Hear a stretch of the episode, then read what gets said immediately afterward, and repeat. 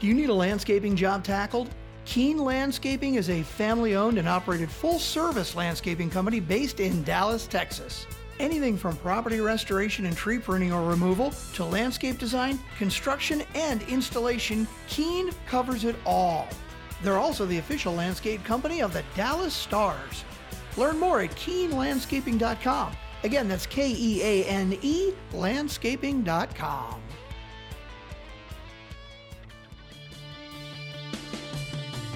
Welcome to Parker's MMA Show. If you want to learn about all things going down in the fight world, you've come to the right place. Each episode, your host Parker Keene will take a deeper dive into the always entertaining world of sanctioned fist fighting. Now, here's your host, Parker Keene. Let's get into it. So we're back, episode 41, Parker's MMA show. Co-pilot Billy Naden across the screen here. Um, let's get into it. You know, awesome, awesome fight this weekend, Billy. This is why you and I absolutely love this sport, and we'll shout from the rooftops about this sport forever. But this is uh, the greatest, you know, showcase of high-level MMA right here. Dustin Poirier and Dan Hooker absolutely went to war, and it was it was one for the ages. What were your thoughts on the fight, Billy? Yeah, like you said, this is this is the type of fight that when someone asks you why should they like MMA, someone who's new to MMA is trying to get into it, you know, this is a fight to show them. Um, because this fight had it all. I mean, it had great striking, great jujitsu. It was a back and forth war. Um, just two unbelievably tough guys, two unbelievably respectable fighters. Um, really, really enjoyed watching this. Yeah, this is freaking incredible. So um, I'm going to ask you how how did you score the fight live? I've gone back and I've watched it a second time now, and I had it two to two both times I watched it. I had uh, Dan Hooker taking the first two rounds, or two to two going into the fifth. Sorry. Um, Dan Hooker taking the first two rounds, and then I had Dustin Poirier taking three, four, and five. So, how did you score it live? Yeah, I think this is probably a very controversial opinion, um, even though maybe it shouldn't be. Um, I thought round one was a lot closer than people gave it credit for, and I actually gave it to Dustin. It was very, very close. Very close. I thought he yeah. landed harder shots. I thought he did more damage. I thought even though Hooker landed the majority of the shots in that uh, in that round, they were kind of you know salt and pepper shots to me, whereas Dustin was really landing with with power shots that were doing damage. Um, but anyone who gave that first round to Hooker, I have no problem with. So I ended up scoring it four to one, Dustin. Um, round two to Hooker, last three rounds to Dustin. But I have no problem with anyone who gave it three two to Dustin, giving Hooker the first round. Yeah, yeah, me either. Um, so let's move on. There was it was a close fight. There was no, I, I don't think there was really no controversy about the final score. I think everyone kind of felt that Dustin did enough to get that win. Um, but again, Dan Hooker shows how incredibly tough he is and how high level he is to be able to hang in there. But a grueling, grueling five rounds with one of the best fighters, in my opinion, on the planet, Dustin Poirier. So, um, all right, let's move into my next question. Billy, is this your number one fight of the year thus far? No, no, it's not. Joanna Jędrzejczyk against Weili Zhang is the best fight of the year. It is the best women's yeah. MMA fight of all time. It is the best fight under 145 pounds to ever take place in the UFC. It's an absolutely incredible five round back and forth fight. The one thing that I think takes away from that fight is, in my opinion, the wrong woman came away the winner in that fight. I thought Joanna won. Whereas in this fight, I think the right person won, which gives it a little bit of closure as as a great fight, in my opinion. But two incredible fights, clear one two for me. But I, I got to give it to Joanna and Weili. Yeah, I, I think this moved in. You know, we just talked last week about the Josh Emmett. Um, who did he fight? Shane Burgos fight. That that one was definitely slid into our top five. I think this one is hands down. This is your number two best fight of the year so far. In a year we've had a lot of a lot of crazy fights, and I, you know, I'm starting to think that that 25 foot cage has a lot to do with it. There's just nowhere to hide in there. Oh yeah, and you know, yeah, you heard Dustin talked a little bit about it on Ariel's show. Is you know, like when Dan Hooker's at his best. He works in space and he can move around and just pepper you with shots and then catch you. Uh, but he needs space to work his full game. And I mean, he had no room. Dustin was smothering him the entire fight, and there's just nowhere to hide in that 25 foot cage. So I'm all for kind of keeping that cage. I, I, I love it. I mean, look at the action and look at look at the fights we're getting. Yeah, I think what's interesting is the UFC owns all of these other promotions brands that they bought, right? So they own the Strikeforce branding, they own the Pride branding, they own the WEC branding. So I don't. I think the UFC should consider putting on you know, maybe a contender series of guys that are lightweight and below, or even a fight uh, fight night of guys that are lightweight and below, which ends up working out with the schedule a lot of the times. Brand it as you know a WEC return, get some buzz in the media, and use that small cage again. I'd even be down with using the blue mat again, and and kind of get some buzz around bringing back the old WEC because that's where the small cage really comes from. So the UFC out of fi- outside of fights at the Apex, they never fight in a 25 foot cage, right? The only time that they've done it is when they used to go to like um, the smaller casino venues. So like your Mohegan yeah. Suns like of the, the Hard world. Rock and stuff. Yeah, I think they at the Hard Rock. Yeah, right. Where you know the the arena or the Palms. Sorry, the Palms in Vegas. Yeah, the arena's smaller. You know, for the TUF finales, they used to use the smaller cage. Yeah. Um, but now they never use it because they're always in bigger arenas. Um, but I would love to see them put on some fight night events or some contender series events um, using all smaller weight classes in the smaller cage because I agree with you that I really like it, but I think we've seen some heavyweight fights like Blaydes Volkov and Augusto Sakai against Blagoy Ivanov where the heavyweights need a little bit more room to move around in there. So I actually prefer the bigger cage for those guys, but definitely the lighter weight classes. Absolutely love the smaller cage. Yeah, I could. I would be totally fine if they did like 155 and down uses a 25 foot cage, and then 170 and up uses a 30 foot cage. Um, just based on the fights that we've seen, I mean, shit, fucking craziness. Um, all right, so for me, this was the this was the number two fight of the year for sure. Um, for Dan Hooker, he he was on um, Submission Radio, I think, yesterday, and he basically said he's ready to get back in there. He's ready to get back in there against either Charles Oliveira or Tony Ferguson. Um, at the end of 2020, what is what are the odds of Dan Hooker having three of the top five best fights? I mean, if if Tony Ferguson is healthy, we know that guy heals like nobody else in the UFC, and they can book Tony Ferguson against Dan Hooker. I mean, you want to talk about a fight with you know insane violence potential, insane action potential. That's the fight yeah. right there, Park. I mean, that's as good as it gets, man. In terms of two guys who are willing to stand in there and bang, and they're long and they got weird jujitsu, and I, am just I'm yeah. salivating thinking about that fight. Yeah, yeah. I don't think you can go wrong with any matchup in the top five right now at lightweight. I, I just don't. I think every one of them's a fucking just incredible fight. Um, all right, for Dustin. Um, in my opinion, you know, Dustin had came off. I think it was on a nine month layoff. He had just come off probably the most devastating loss of his career. Um, I was a little worried in the first round. To me, he just came out kind of slow. He looked a step behind the whole time, and then after that, I mean, he just turned it on. His deep his defense did not look as sharp as it usually is, but overall, how do you rate the performance from Dustin Poirier in his comeback fight?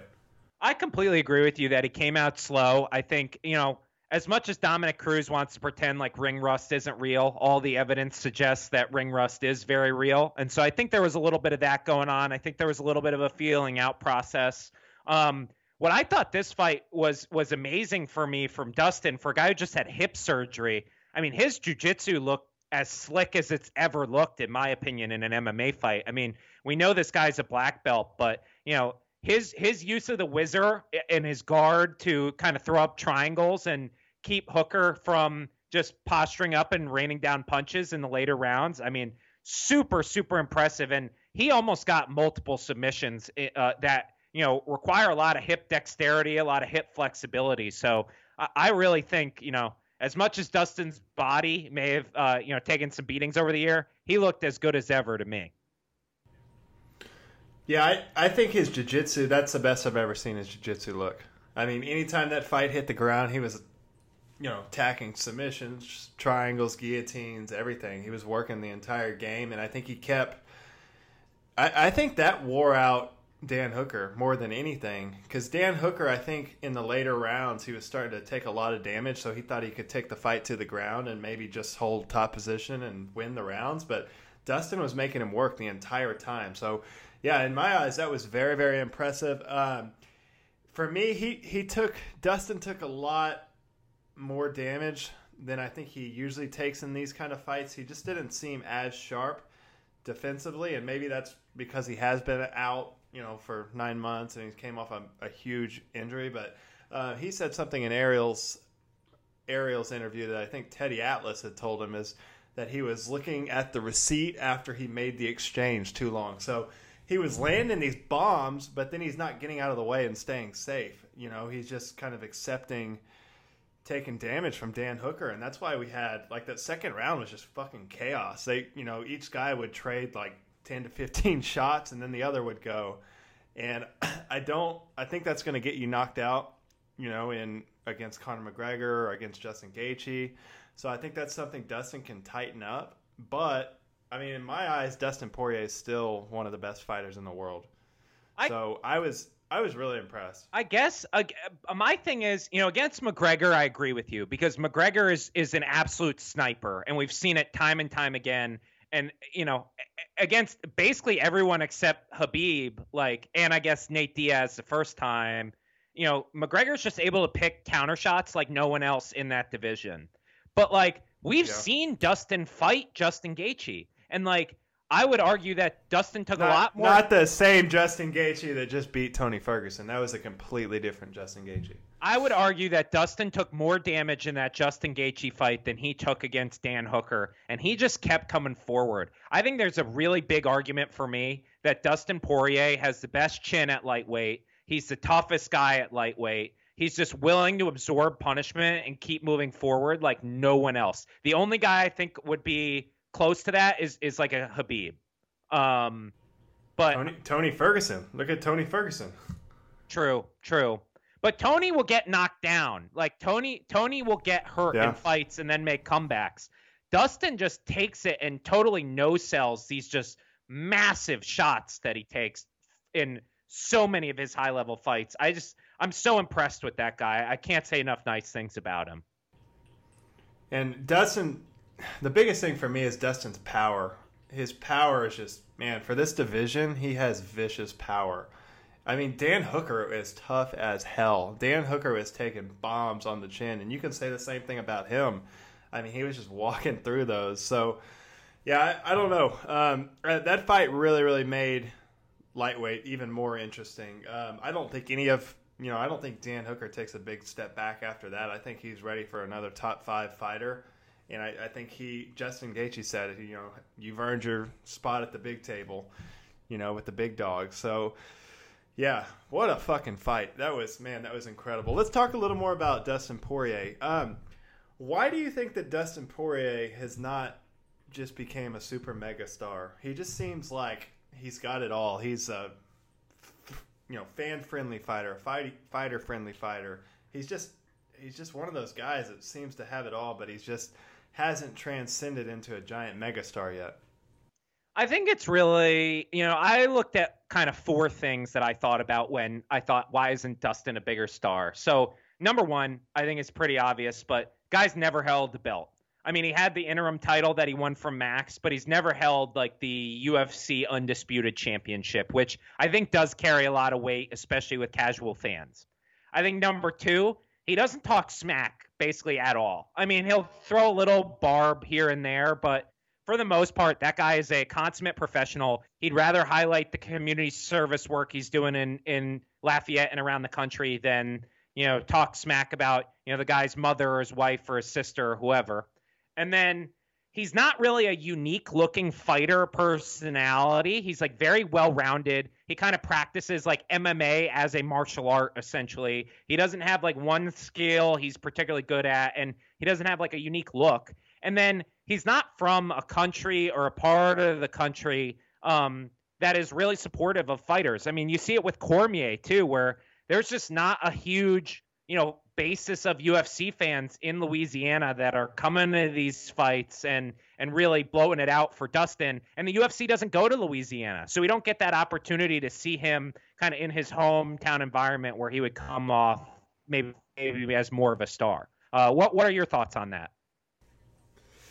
Yeah, I agree. He's just you know he's been this is a guy that basically dropped out of high school and has been fighting since he was 17, 18 years old. Um, and he's just a veteran. He's a veteran of the sport. He respects the game. He's never lost two in a row, which is incredible when you look at his resume of how many people and the names that he's fought. But I don't know. I just I've never seen him get emotional. You know, he got emotional in that first Conor fight a little bit because I think Conor got under his skin. But outside of that, I agree. He's not a guy that talks shit. You know, he's he's kind of the last of a dying breed of fighters. He's kind of the Chuck Liddell character that you know comes to fight every fight. You know what to expect from him. He's gonna come in there. He's gonna look to win, and that's all he cares about. He cares about winning fights, his family, his charity, and that's it. Outside of that, you know, he, I think he's just a guy that loves to fight, and you know, he's. I think when it's all said and done in 5, 10, 15 years from now, in my mind, I think Dustin Poirier is going to go down as a top 10 fighter and he's another one of these guys, like you said, like DC, that you know, it just kind of flies under the radar. But he's he's we're watching greatness when you watch Dustin Poirier fight. When it comes to MMA, he's he's going to go down as one of the best fighters of all time. And he's just a guy that keeps coming and keeps coming. You know, he's had highs, he's had lows in his career, but he just keeps coming. And I think when it's all done and said, they need to make a movie about Dustin Poirier's life. He's had a pretty crazy life. so yeah. Um, what for Dan? He's man. Dan Hooker's coming off of the Paul Felder fight, which was an absolute war, and then he had another absolute war just now against uh, Dustin. So, where does Dan Hooker go from here? I love the Tony Ferguson fight. I mean, we talked about it earlier. That would be my number one fight if I was going to book Dan Hooker right now. I, I think it's the obvious, uh, the obvious natural step. They're both coming off losses to really high level guys. Um, you know, you, you like matching up two guys coming off losses because then one of them breaks the losing streak. Um, I'm also interested in the Felder rematch. I think that was a really close fight. I would love to see that again. Um, and you know we can talk about this more when we get to Dustin. I think kind of my third option, if if both of those fall through, would be a Charles Oliveira fight, but I would really prefer Ferguson or the Felder rematch. Yeah, I, I think Charles Oliveira is a fun matchup against anyone right now in the top five, but I think he's still one more fight away from breaking into the top five and being, you know, on the same level as these guys. He's he he kind of needs a run like Gilbert Burns had through 170. Uh, Charles Oliveira, he needs to just you know luck into a couple of these fights, have some things go his way, and I, I do think you and I have talked about this before, but I think this is he's one of the dark horses of the division. So for Dan Hooker, um, man, I I get the Tony Ferguson fight, and I think that's a crazy fight. I, I think that you know, especially a motivated Tony Ferguson coming off a loss, that's that's got the recipe to be fight of the year, even above the two fights we've already talked about. So I love that fight. Um, Paul Felder, you know, I think he's kind of sitting on the sidelines and maybe wants one or two more fights. Um, that's a fight that he would definitely like to get back. And I think, you know, I don't know if Dan's going to punch backwards, but, you know, I think that's a fight that you could talk him into taking, maybe the main event a uh, fight night or something. So yeah, I, am down with those two. Um, if none of those come to fruition, I, I, think yeah, you get maybe like a Charles Oliveira. But outside of that, I don't see any any reason for Dan to fight outside of the top five after a fight like that with with Dustin Poirier, who's arguably you know in any given night the best lightweight fighter in the world. Um, for Dustin, Dustin, it Dustin kind of it kind of revolves around Conor McGregor. What's Conor McGregor going to want to do next? You know, I think Dustin is going to want to take some time off. Um, if he's offered that Conor fight, that's the fight. That's the fight to make. Conor versus Dustin is freaking incredible. Um, if not, I said Tony Ferguson. I think again, Tony Ferguson is going to be motivated, hungry to get right back in there. And then if they can't make that fight, um, Nate Diaz. It was booked before. It'd be a good way to get Nate Diaz back in the action, back in the mix at 155, back to fighting. Period. Um, so yeah, those were kind of my top three for Dustin. What'd you have? I, I think the McGregor fight is the obvious one. I mean, if he's not actually retired, which is kind of the uh, prevailing uh, opinion, the you know Dustin deserves that rematch. Dustin is way better than he was when he fought McGregor. That's that's the true number one contender fight at 155. The winner of that should take on the winner of Khabib against Gaethje. You get the division back on track. You establish a true hierarchy, which includes Conor. Um, and that's that's the number one fight to make for me. Um, the other guy is, you know, I know we call him a dark horse, but Charles Oliveira is is the other fight, and that should also be a number one contender fight. I mean, Charles has fought basically everyone.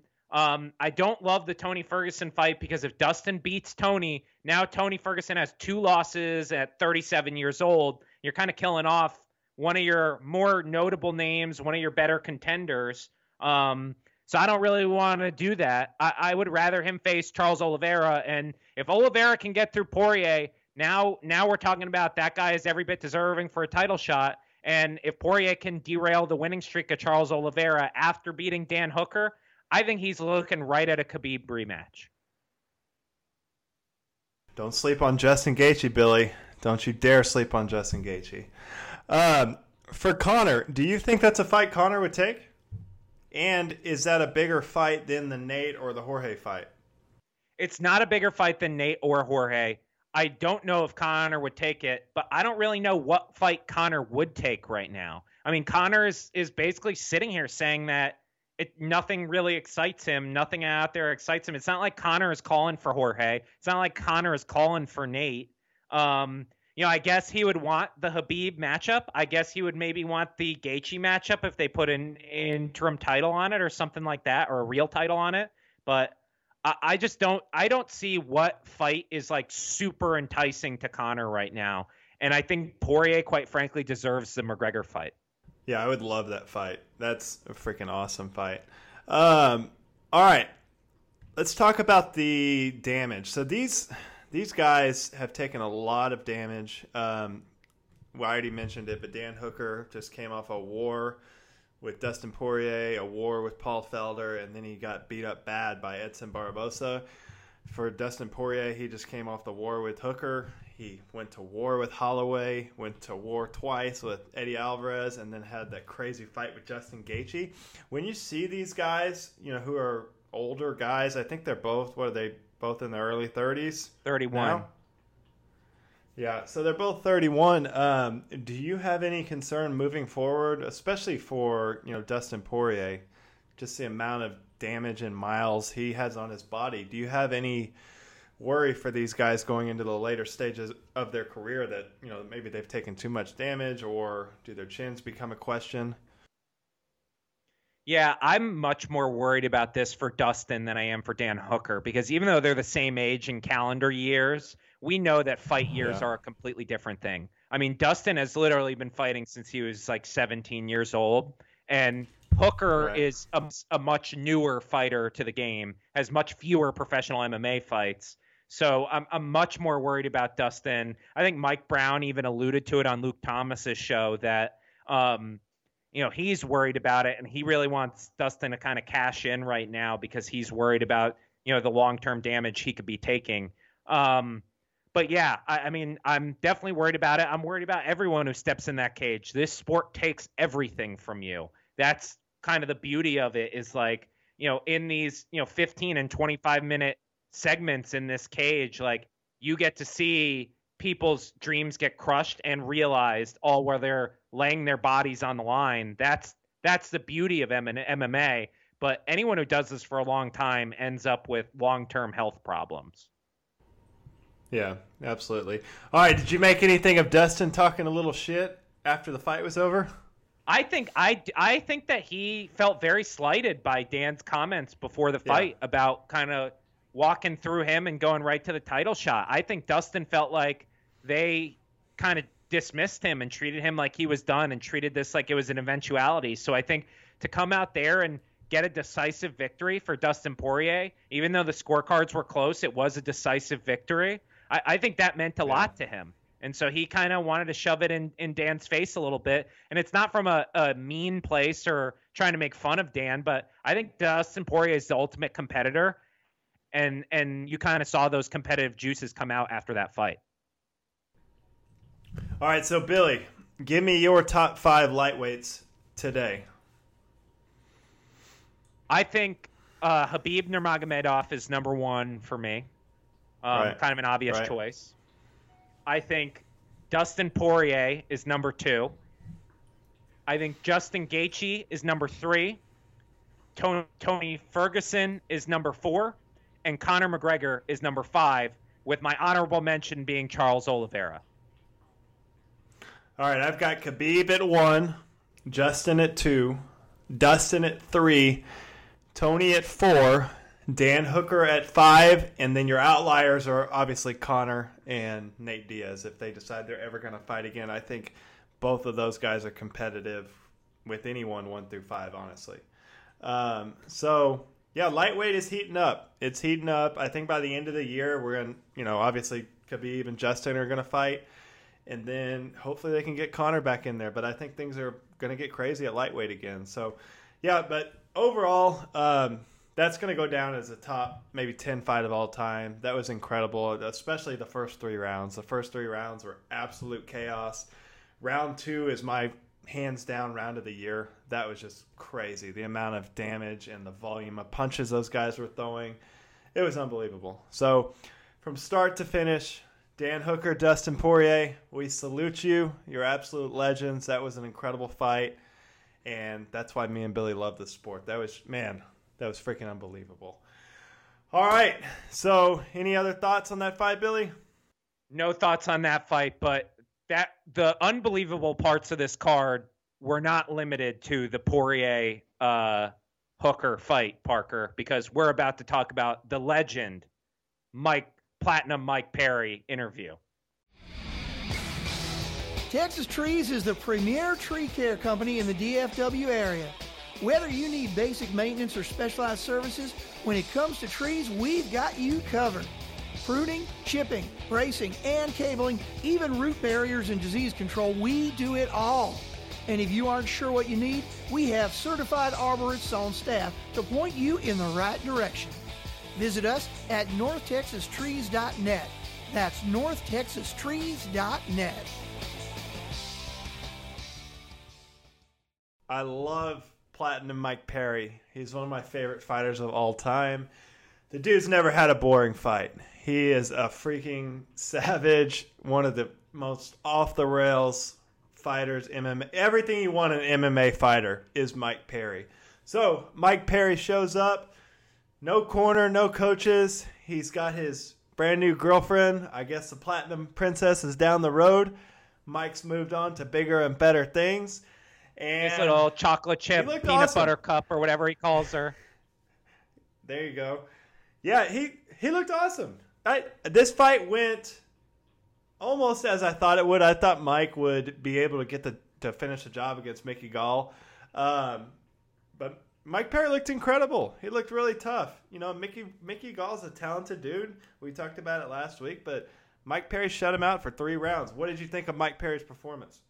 I was so impressed with how freaking strong Mike Perry is because Mickey Gall is a D1 caliber wrestler, and Mike Perry was tossing him around like it was a grappling dummy in there. I mean, Mike Perry is built like a brick shithouse, and it was fully on display this entire fight. Yeah. Yeah, I mean, he looked good everywhere. His striking is so dangerous. That dude, he can put you away at any point. He's going to come in there. He's super durable. I mean, see his fight with Vicente Luque. Um, his jiu-jitsu, his wrestling, everything. He's just a, the dude. He is strong. Mickey Mickey Gall, I think when he got into those grappling exchanges with Mike Perry, was shocked on how strong that dude is. He couldn't do anything with Mike Perry. So, um, yeah, no, I thought Mike Perry looked really, really good. Um, what did you think of the corner advice from the girlfriend? And it was very, very unfortunate, but ESPN they didn't give us any girlfriend cam. What the hell? The corner advice from the girlfriend, the only corner advice we got was Mike Perry advising his own corner. Mike Perry was judge, jury, and executioner on Saturday night, Parker. He was telling his girlfriend, he said, No, put it on my neck. Like he's coaching her while he's in the corner in the middle of a cage fight. It is unbelievable. It is it is the most unbelievable thing I've ever seen in any corner ever, including our boy Josh Fabia. God. All right. So Mike Perry has a great fight, dominant fight. And then Billy, I'm going to let you dive into this one. Gets on the mic in what fashion that only Mike Perry can do and just goes on this epic rant. I'll let you get into it, Billy. Mike Perry goes on this rant you know, he does the typical, none of you believed in me. All you were picking Mickey Gall. I was like, you know what? I did pick Mickey Gall. I'll own that. I got you, Mike. I shouldn't have doubted Platinum. But then he goes on this rant about how he doesn't want to get paid more. He just wants the government to take fewer taxes from him because he's trying to ball out and drink mai tais on the beach. And he's like, "Don't be, don't be giving me money and then coming back and taking it later." Like, Mike, welcome to the world of being an independent contractor, pal. That's how taxes work.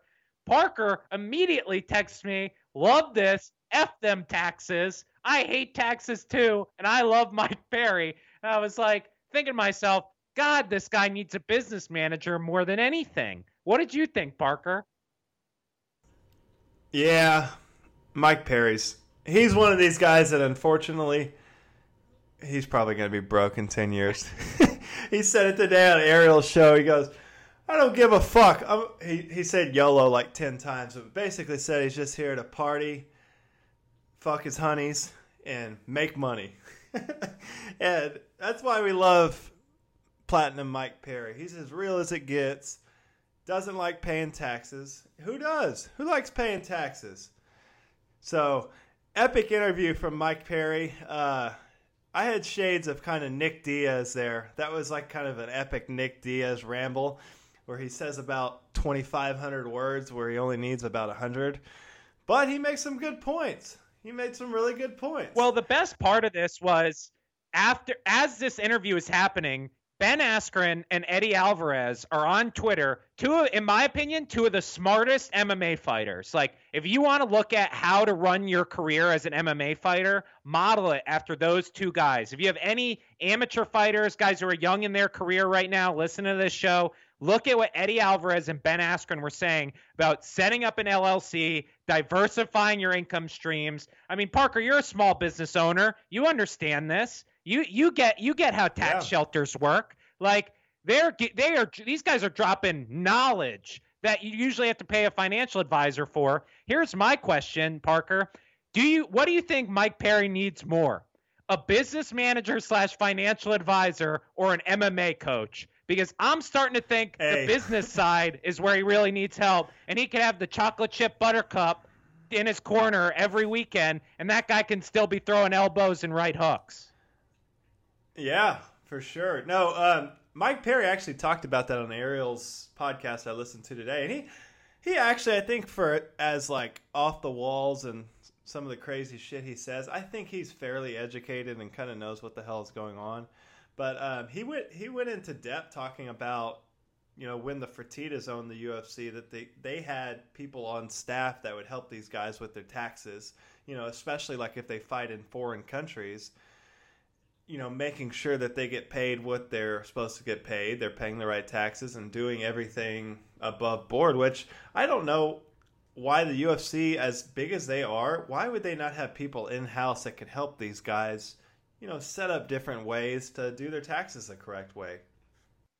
Well, and here's the other thing, Parker. if you had a fighter union like other sports have, they have union representatives who will bring in financial advisors and lawyers and accountants who will help explain this to you so that you are getting the maximum amount of dollars in your pocket that you deserve. Most UFC fighters, a lot of people don't understand this. Most UFC fighters get taxed twice because they get taxed where they're from and they get taxed where they fought.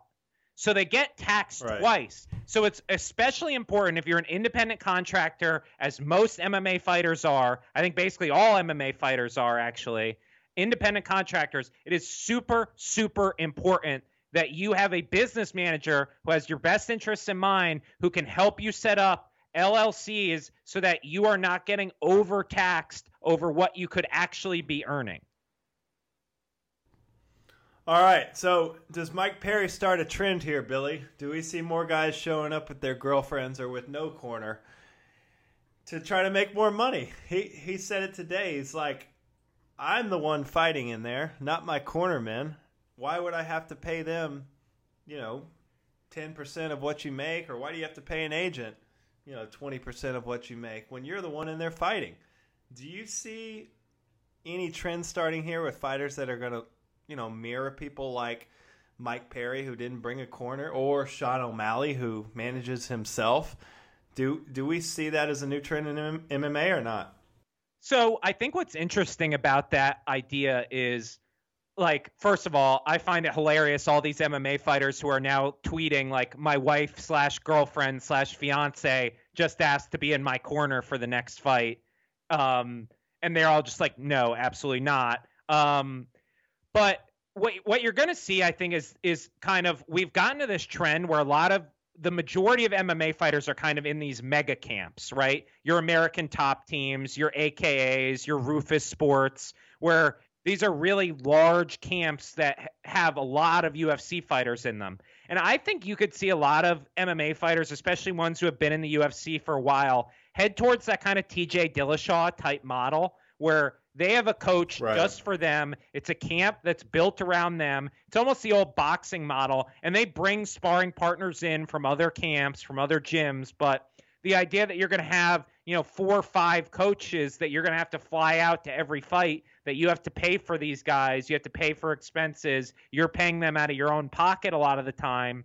I, I think that's going to go away, and that's actually why I think Mike Perry is going to end up with someone like Din Thomas, who recently split from ATT amicably, you know, no infighting or anything, but went to go start his own gym in Florida and is kind of building a, a smaller stable of fighters. But I could see Mike Perry going that route where he's with a smaller camp. He's getting more individualized attention, and he maybe has one or two cornermen that he brings to every fight rather than, you know, having kind of these mega camps where you have, you know, four, five, six coaches that are all there for you. Right. Um, yeah, I agree. I that, I think the most disgusting thing, and um, Sean O'Malley has talked about this a lot, you know, after his last fight or so. But the the amount of money that fighters pay their management, you know, some fighters are paying twenty to thirty percent of their fight purse to their management. If they get bonuses, thirty percent of that bonus goes to their management. I I don't see that as something that's super necessary or you know smart enough fighters should be able to negotiate their own deals, have lawyers look over it at you know a fraction of that cost. So especially when these guys start making more and more money, that's just so much money you're just leaving on the table. And again, they're the ones in there putting their body and their life on the line, not the managers, not the cornermen, etc. So yeah, I, I, think we're going to see a little bit of change, you know, especially if the big names, you know, Platinum Perry, Sean O'Malley, people like that start changing the way they do it you could see some change. Jon Jones has talked about this a lot. He said you never pay a manager more than 10%. And the crazy thing about all those guys paying them that amount of money, especially in the UFC, is most of the job of a manager used to be getting you short sponsors and, you know, shirt sponsors and things like that with the Reebok deal, that's gone. So like what are the, what are these guys really doing to earn 20, 30%? I mean, it's it's a crazy percentage to be paying guys. So I agree with you. I think that's going to be a trend in MMA where there's going to be a dwindling amount of money paid to managers or um, you know, fighters who are savvy or managing themselves. Yeah, I mean, you look at it at the end of the day, like look at Platinum Mike Perry. If he made a hundred hundred grand for that fight, you know, you pay what five to ten grand to bring your your team out there, put them all up, you know, feed them, whatever. Then you pay another twenty percent or so to a management group, and then you pay taxes. I mean, you're not walking away with a whole lot of money, you know. So it, it's something to look into. But um, you know, I, again, we've talked about this at length. I think this is a new sport. We're going to see a lot, a lot of improvement, you know, on this in the future. So, all right, Billy, from Mike Perry, what's up next? I know you want some chaos. Give me the Diego Sanchez Mike Perry fight, and you better it. give it to me during a Let's pandemic go. where there's no crowd and I can watch back and forth between the chocolate chip buttercup and Josh Fabia in the corners. I mean, come on, Parker. Tell me that's not a great fight. I'm totally down. I'm down for that. Um, outside of Diego Sanchez, I'd like to see the Robbie Lawler fight. I think that's a really fun fight. Um, Robbie Lawler, similar to Mike Perry, just ultimate savage, former champion, but getting older now. And I, I think that'd be a fun fight. And that's a fight you could headline a main event with, you know, fight night card. So, yeah, um, fun fight for Mike Perry coming up soon. I, I, I think he'll fight again before the end of the year. Um, My other right, one, Billy. Parker, just for just to see the back and forth between these two nutcases, Kevin Holland against Mike Perry is an all-time motor mouth fight. I mean, those guys would be talking Yeah. the whole time. That would be a lot of fun. Yeah. Yeah. No, that'd be awesome. All right, Billy. It's time for everyone's favorite uh, segment, Billy's Hardcore Minute. Get into it. All right, so I have five fights, or five, I guess, kind of performances I wanted to highlight from this past fight fight night card that I was really impressed by, and I think these are people to kind of keep an eye on. Uh, Kay Hansen, 20 year old BJJ phenom, got a little pieced up on the feet early, but ended up armbarring uh, Jinh Yu Frey, who's the former atomweight champ in Invicta. Um, really impressive. Got a shout out from Ronda Rousey, so love to see that. Khama Worthy uh, was a short notice replacement in his UFC debut. Knocked the guy out in the first round. Comes up against the violent Bob Ross, who I believe is undefeated in the UFC, or maybe has one loss in the UFC, and ends up choking him out in in the third round. Really impressive. That guy looks really good. He looks every bit, you know, a polished featherweight um, to kind of take these guys out. Takashi Sato, Parker, you see this one? 48 seconds, KOs Jason Witt. I mean, that is the best performance from a Japanese fighter we've seen in the UFC in a long time. So that is exciting.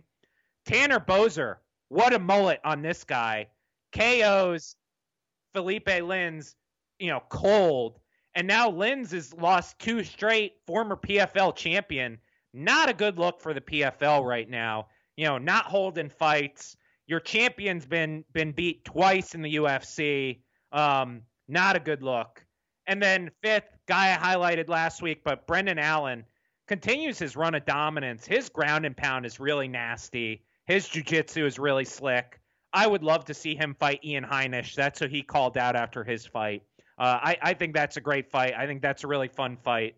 Um, those are my five performances. That's my heart. I, lo- I love that. I love that. Love that fight too. By the way, Brendan Allen. Who did he fight? Kyle Dorshik or something? Dawkins, Kyle Dawkins.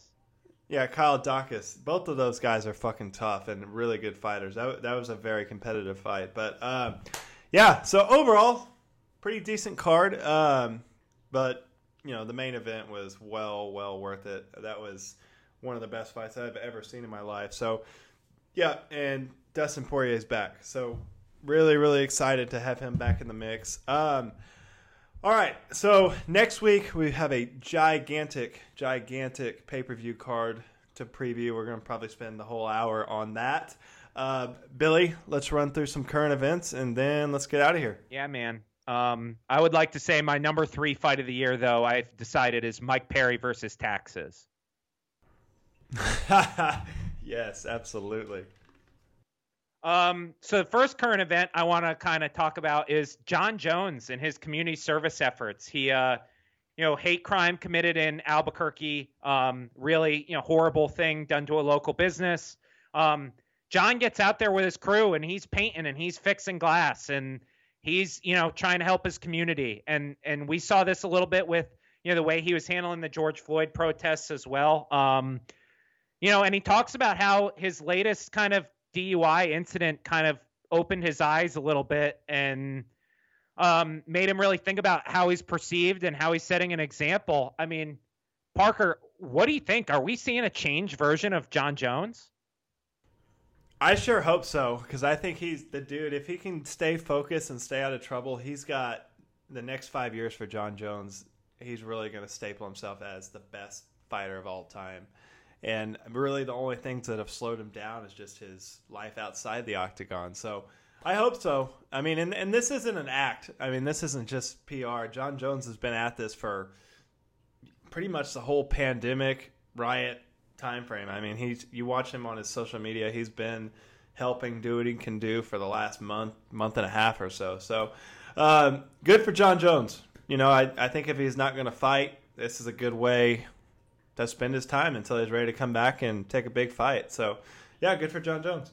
Yeah, man, I really I agree with you. I he seems legitimately changed. You know, he's doing great things in the community, and I hope he can kind of stay on the straight and narrow. Because, like you said, that guy is the best fighter this sport has ever seen, and the only thing that can beat John Ever. Jones is Jon Jones. So I, I hope it's Absolutely. real. Uh, second current event, Parker. John Kavanagh, famous head coach of SBG Ireland, author of Win or Learn, head coach of one Conor McGregor, says Conor's retired and he can't convince Conor to do shit regarding fighting. So, so what do you think of this? What this? Do you think Conor's retired? Do you think Coach Cav is, is telling no. the truth or? No, I don't. I don't at all. And I think Coach Coach Kavanagh, he knows that Conor's ready to fight. I think Conor's training. I think Conor's just waiting for the right moment, the right fight to get back in there. Um, I, I don't think it's about money anymore for Conor. It's about his legacy. He's ready to right his wrongs, get his belt back, go out on top. You know, I don't think he's satisfied with how his career has gone the last couple years, how his personal life has gone the last couple years. Although he seems to be thriving, and you know, he's made more money than probably any fighter ever outside of Floyd Mayweather.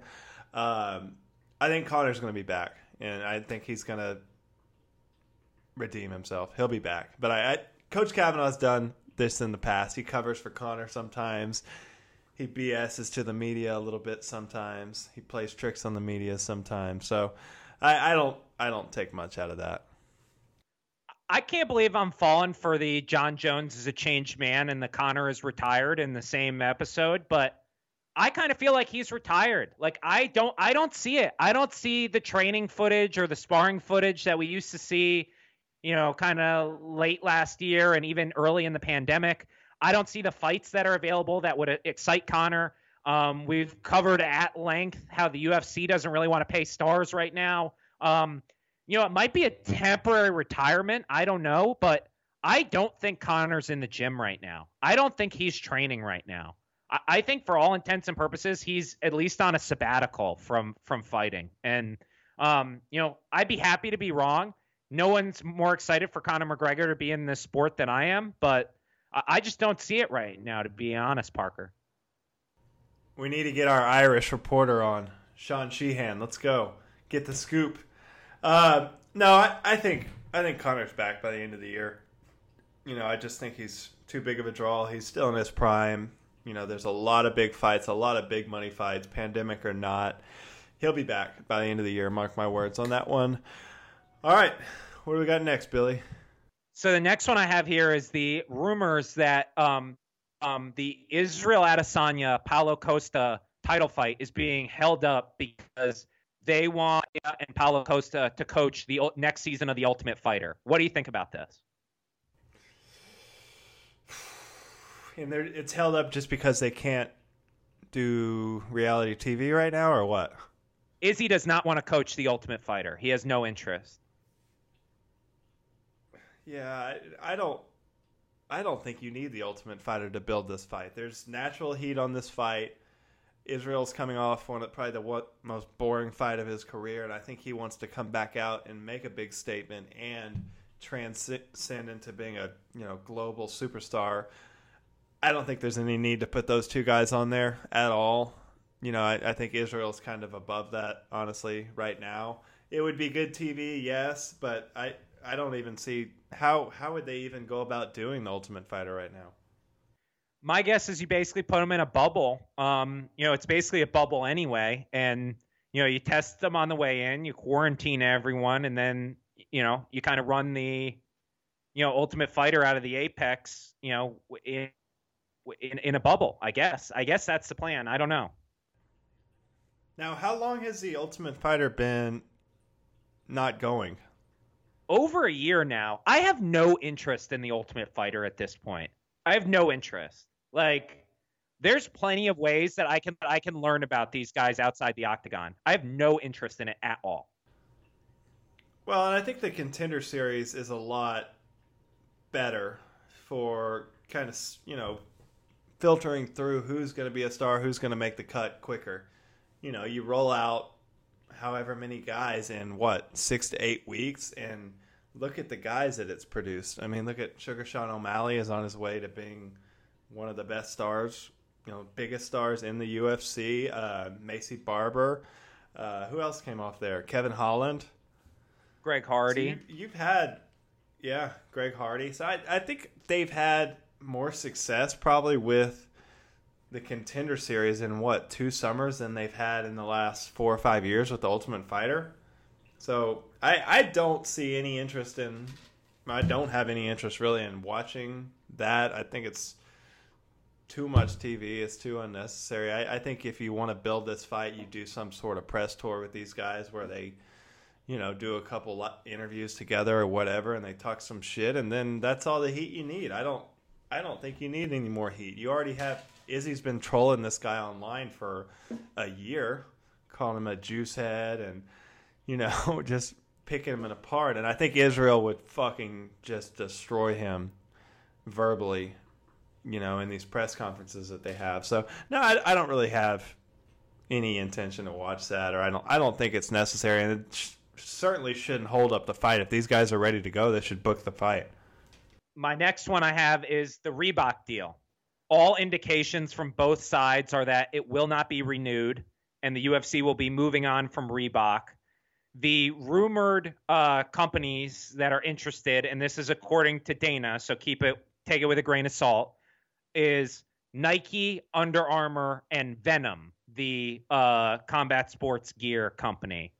What do you think of this? What do you think of the Reebok deal? Um, in general, what are your thoughts, Parker?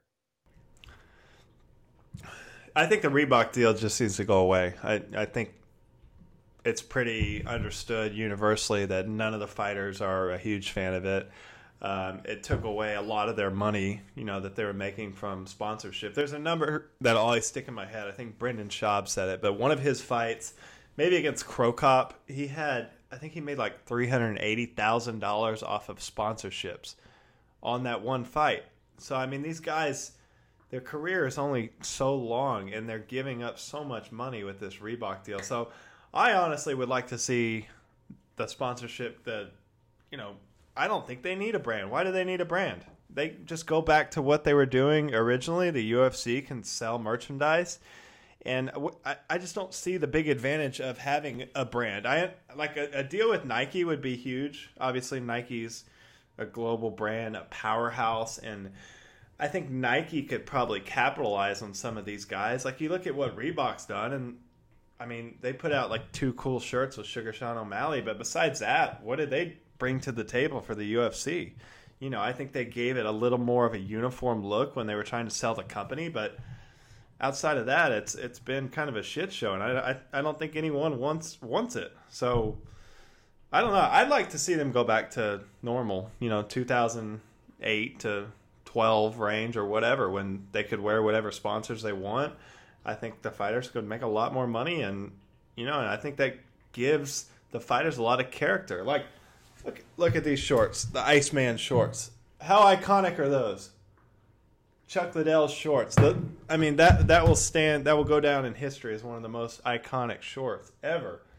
And imagine you've got so many big names right now. How this Reebok deal affects their brand and the money they're making. Yeah, I think there's so many examples of that, like Tito's flame shorts, the orange Sakuraba yeah. shorts, Cro Cop with the Croatian flag.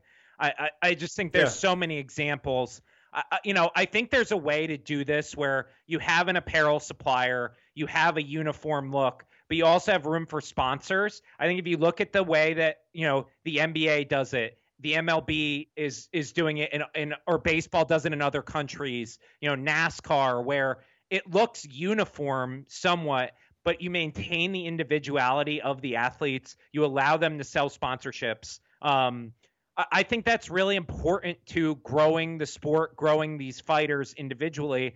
And I think it takes some of the pressure off the UFC to pay these guys big money because they can get the income yeah. from other places. So then you're getting the fights you want more often. I actually think it's a win win, which is why I think it's kind of weird that the UFC sees this as like, we need this revenue stream. The other thing I'll say, Parker, is I would be shocked if a non combat sports entity wanted to be involved in this because there is no one who's sitting there saying like, "Oh, like I'll use Reebok gear because the UFC uses it." Like the Reebok has gotten nothing but bad press from this, and really it's about the UFC not passing on the earnings from the Reebok deal to the fighters. So I, I would be shocked if it's anyone other than like a Venom that is involved in this. That's like an already existing combat sports brand. Well, and then with that, if you went with like a Venom, you know, or who would be another one, like Hayabusa, Hayabusa or yeah, someone like that. They know the space. You know, they know the space. They know the fighters. You know, people in the creative department at Reebok don't know the fucking fighters.